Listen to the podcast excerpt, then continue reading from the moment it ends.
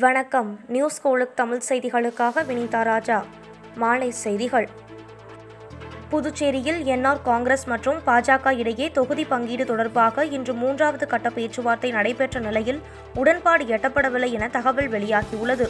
இது தொடர்பாக செய்தியாளர்களை சந்தித்த பாஜக மேலிட பொறுப்பாளர் நிர்மல்குமார் சுரானா பேச்சுவார்த்தை சுமூகமாக நடைபெற்றதாகவும் தொடர்ந்து பேச்சுவார்த்தை நடைபெறும் என்றும் கூறியுள்ளார்.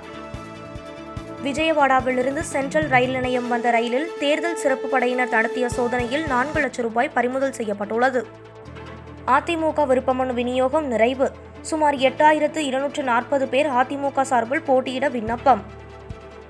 அதிமுகவில் விருப்பமனு தாக்கல் நிறைவடைந்துள்ள நிலையில் எட்டாயிரத்து இருநூற்று நாற்பது பேர் விருப்பமனுக்கள் விநியோகம் செய்யப்பட்டுள்ளன. கூட்டணி கட்சிகளுக்கான தொகுதி பங்கீட்டை விரைவில் இறுதி செய்யும் பணியில் அதிமுக தீவிரம் காட்டி வருகிறது. மக்கள் நீதி மையத்துடன் கூட்டணி அமைத்து சமத்துவ மக்கள் கட்சி தேர்தலை சந்திக்கும் என்று சரத்குமார் தெரிவித்திருந்த நிலையில் கூட்டணி குறித்து பேச்சுவார்த்தை நடத்தப்படுவதாக கமல்ஹாசன் கூறியுள்ளார்.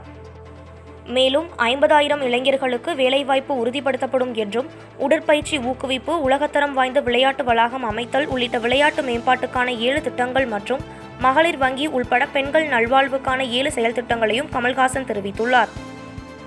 மும்பையில் நடிகை டாப்ஸி மற்றும் இயக்குனரும் நடிகருமான அனுராக் காஷ்யப் தயாரிப்பாளர்கள் விகாஷ் பால் மது மண்டேனா ஆகியோரது வீடுகளில் வருமான வரித்துறையினர் சோதனை மேற்கொண்டுள்ளனர்.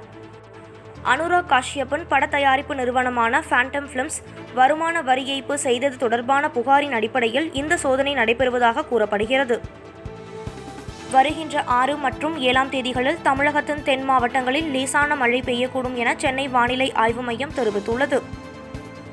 மேலும் ஐந்தாம் தேதி வரை தமிழகம் மற்றும் புதுச்சேரியில் பெரும்பாலும் வறண்ட வானிலையே நிலவும் என்றும் சென்னையில் அடுத்த இரண்டு நாட்களுக்கு வானம் மேகமூட்டமின்றி தெளிவாக காணப்படும் எனவும் அதிகபட்ச வெப்பநிலை முப்பத்து நான்கு டிகிரி செல்சியஸாகவும் குறைந்தபட்ச வெப்பநிலை இருபத்தி மூன்று டிகிரி செல்சியஸாகவும் இருக்கும் என்றும் தெரிவிக்கப்பட்டுள்ளது.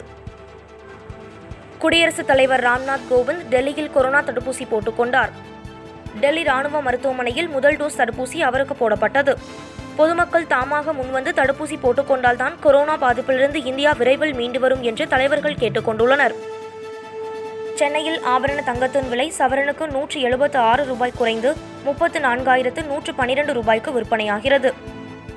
வெள்ளியை பொறுத்தவரை கிலோவுக்கு தொள்ளாயிரம் ரூபாய் உயர்ந்து ஒரு கிலோ வெள்ளி எழுபத்தி இரண்டாயிரத்து எண்ணூறு ரூபாய்க்கு விற்பனை செய்யப்படுகிறது. இத்துடன் இந்த செய்தி தொகுப்பு நிறைவடைந்தது. நன்றி வணக்கம்.